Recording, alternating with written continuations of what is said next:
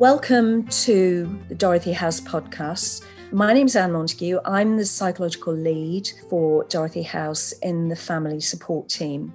In the upcoming podcasts, I'm going to be speaking to members of the family support team who are going to explain something about the work that they do and why it is so fundamental to our patient and family care at Dorothy House. So, today we're going to be talking to Linda Owens, who's head of the bereavement service at Dorothy House, about the services that her and her team provide for patients, families, and for people in the community who've been bereaved. In many ways, in this day and age, death and bereavement are still things that we find it difficult to talk about. Yeah. And and that many people find it difficult to understand. I suppose COVID helped in a way in that it put death on our screens in front of us. It made bereavement something that people talked about. Um, but it but it feels as though it's it's still something that people are perhaps very frightened of. I think you're absolutely right, Anne. I think, as you say, COVID has helped to bring the subject out in the open, but and it's the one thing that is certain all of us at some point in our lives will suffer a bereavement and find ourselves in a vortex of grief. But i think you and i both know anne that you know in the people that we with the people that we work with that even though there might be an expectation that the death of someone we love is is close and we prepare for it that until it happens we cannot know how we will respond and I think a lot of our work is reassuring people that they're not going mad, although it often feels like it. It is something that people say very often, isn't it? I felt as though I was going crazy because the emotions, and maybe you could say something about the kind of emotions people might feel, yeah. uh, so can feel so overwhelming. I think it's the overwhelming nature of grief that catches us unawares. You know, I do say to people, you know, it's the one thing we know for certain, but it, it has us on our knees. You know, there's a range of emotions, and people talk, still talk in this day and age about stages of grief. And I think you and I both laugh when we hear that because I heard the wisest thing I heard someone say was there's only one stage of grief, and that's permanent. And I think, you know, while we acknowledge that there are many different emotions that they don't come in stages. They can come on the inside of an hour. It's it's just a, a, a plethora of emotions at any time in any order. And we say to people you know whatever you're feeling is likely to be very normal. And yes. just yes. to be with to be with the feeling don't try and push it away or change it or you know just to sit with how you feel and let's be clear, that might be huge sadness, despair, fury. Sometimes, sometimes people feel elated actually. Sometimes there's a real sense of relief. But yeah. I what mm. we both know is that there is an absolute roller coaster it's not a it's not a straightforward linear process it's a back and forth and an up and down which gradually levels out yeah. over a period of time Exactly. You know, quite often I will say to people, trying to get over the message that grief is unique. We all do it differently. There are many reasons why we respond in certain ways. And quite often, you know, we use a lot of um, metaphors around water and you know being knocked off our feet and it's like a tsunami um, but also one of the ones i i find people have been helpful with people is that sense of when you are first in grief it's like being plunged underwater and being forced to take a deep breath. And it's very rare that you come up for air because your grief is all consuming.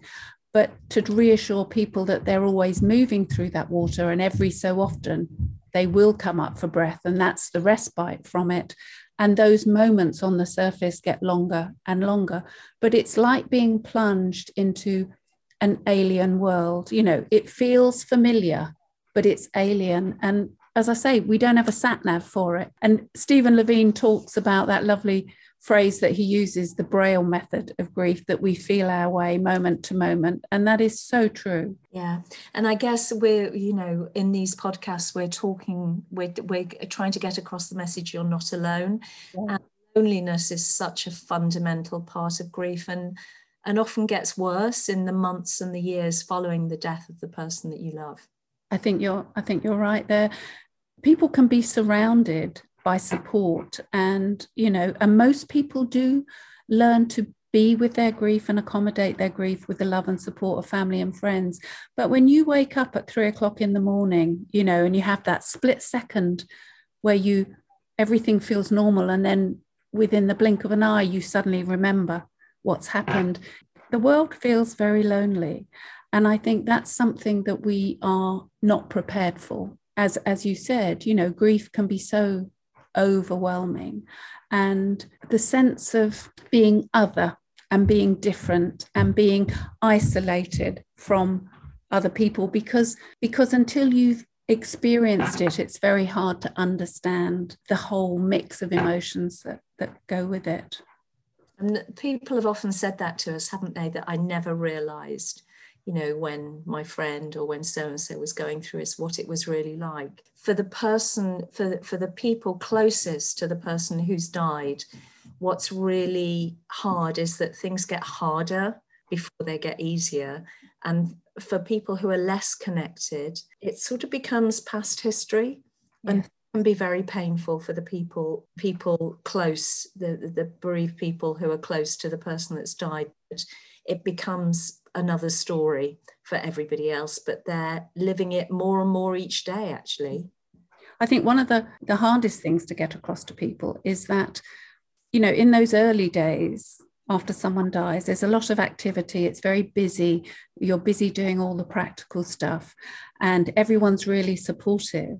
And about three to four months later, you know, that support is maybe less evident.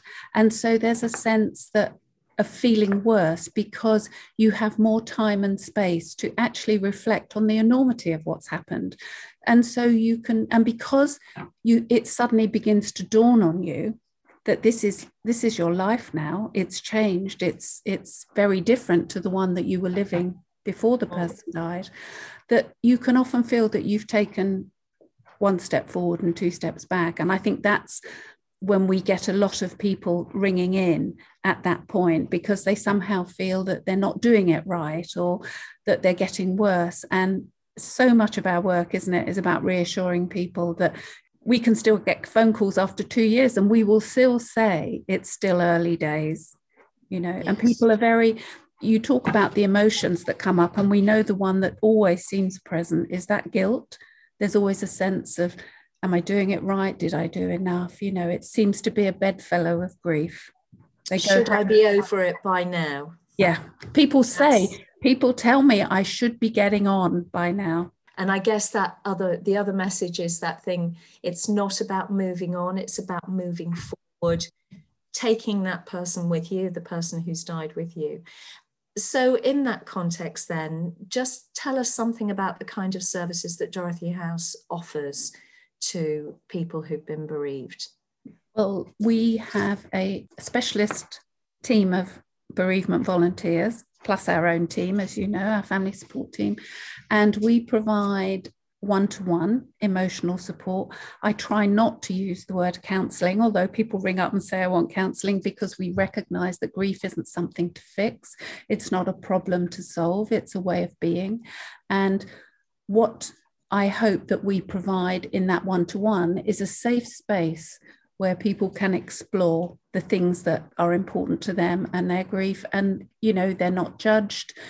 I think somebody once said to me, it's like holding a light, walking beside someone in grief and holding a light until they're ready to take it for themselves. The other things that we offer is we, as you know, we now or will soon have five bereavement help points, which are drop ins for anyone in our community who has been bereaved. It's a peer support group. It's facilitated by our trained volunteers, but it, it's peer support. And we find that they are very helpful because people come to the session once a week or twice a month and then outside of those sessions, they make other friendships. They might start a WhatsApp group. And the important thing is that ordinarily, these people may never have been friends or would never maybe move in the same circle. But when you meet with another bereaved person, there's a sense of connection because you know that other person gets it.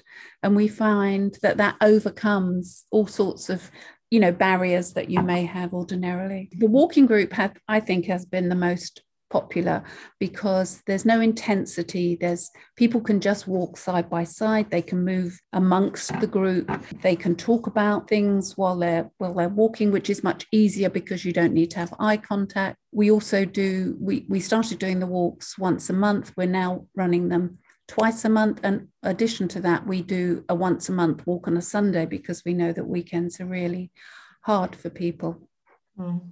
And the other thing we've been doing is the writing group, which was open to everyone actually. And that was initially about writing about people's experience during COVID. And that is still an online group. And I've, um, as you know, we've just started doing more face to face, but we're still offering telephone support, Zoom calls, and one to one work. So there's a real there is a real range of support according to what people's needs are. But as you say, there will be many people who experience a bereavement who are supported by family and friends, and that will be enough. And I think that is for most people. I think that's what we have to remember is most people do accommodate their grief and work their way through it. And more and more we are getting people ringing us very soon after someone's died because there is a shock element. And we are more than happy to provide a reassuring phone call, a holding phone call. What we tend to do then is email people out our resources list. It's like a smorgasbord of things about grief. It has websites on it, it has YouTube clips, it has TED Talks, and people do find that helpful because they can dip it in and out of it. So, if you just to, just to kind of to finish, if there were a couple of key messages you would want to give people about the process of bereavement and grief, what would they be? It would be trust your gut feeling, trust your intuitive heart as to what feels right for you. Do not judge yourself by the way others in your family are grieving, because each one of you has lost a different person and so your grief and how you respond to grief will be different. You know there are there are so many things i think that that people need to just i think i think the thing is just to trust and to not push your grief away if you can help it is to just allow it to be. I talk about it you know it's like a hun- hungry child knocking at the door wanting your attention and it will keep knocking until you open it and almost you have to welcome it in and and embrace it that there's never a time in your life where you need to be more self centered. And I mean that in the truest sense, in terms of being centered on self, because you have to look after yourself. You have to listen to what it is you need. You know, people often say, you know, what do you say to someone that's been bereaved? And um, I remember listening to a podcast by Susan Delaney of the Irish Hospice Foundation, and she said, if you're talking to someone who's in grief, never start a sentence with at least. At least he was old. At least he had a life. And I, I just think it's such a good piece of advice. You know, it's just to, we need to validate people's experiences and to say when people are saying, you know, I feel like this, we don't need to jolly them along. We need to say, yeah, it's tough. I think the overwhelming thing to remember, Anne, is that for all of us, grief is a very natural and normal process, even though it's very frightening. So, even though it is a normal process, I would say that, you know, for those that are going through grief or in grief right now, Dorothy House is here and will be more than happy to provide a listening ear and support. So I guess I guess Linda, listening to everything that you're saying, we know um, our experience tells us what a lonely process it can be when someone close to you has died. That process of grief and bereavement is a is a very lonely one. You can feel very alone, and what we are working to do through our bereavement service, the base, all the aspects of it, is to provide this, the support that people need so that they won't feel alone. So, Linda, thank you so much for joining us today and for and for talking through that process of bereavement. I think it'll really help people's understanding of the process. Well, thank you for inviting me, Anne. It's been it's been lovely to have this opportunity to just say a little bit about the work that we do. Thank you. So join us next week for our latest podcast.